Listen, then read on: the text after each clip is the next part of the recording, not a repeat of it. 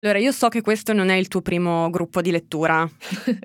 no, eh, in realtà non ti saprei neanche dire che numero è perché eh, ne ho fatti vari, mm-hmm. sia in presenza che a distanza.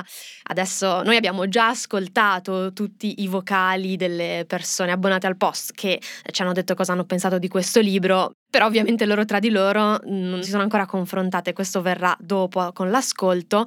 Comunque, secondo me, è incredibile che alcune persone sembra quasi che si rispondano tra di loro. È vero, ci sono mh, pareri abbastanza polarizzati, nel senso che poi la lettura non è mai unica e quindi è stato anche divertente secondo me per noi vedere questa cosa succedere e mh, adesso insomma cominciamo Bando a vedere. alle ciance, come si dice.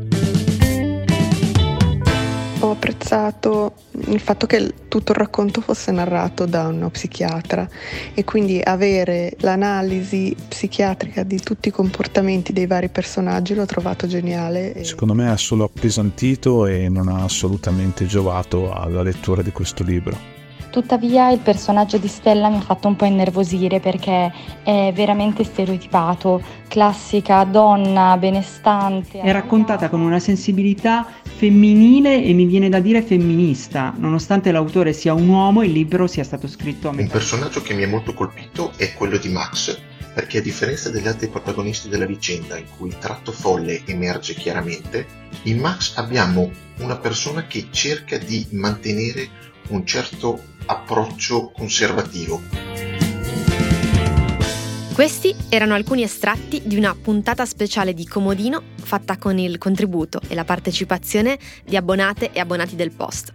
Speciale perché è stata una specie di gruppo di lettura in cui abbiamo letto tutte e tutti lo stesso libro, Follia di Patrick McGrath. La prossima puntata di Comodino arriverà come sempre il 15 del mese, su tutte le piattaforme di streaming, compresa questa. Se vuoi ascoltare la puntata speciale su Follia di Patrick McGrath nella sua interezza, puoi abbonarti al post per un mese o per un anno andando su abbonati.ilpost.it. Se sceglierai di farlo, ci aiuterai a fare un giornale sempre migliore. Grazie.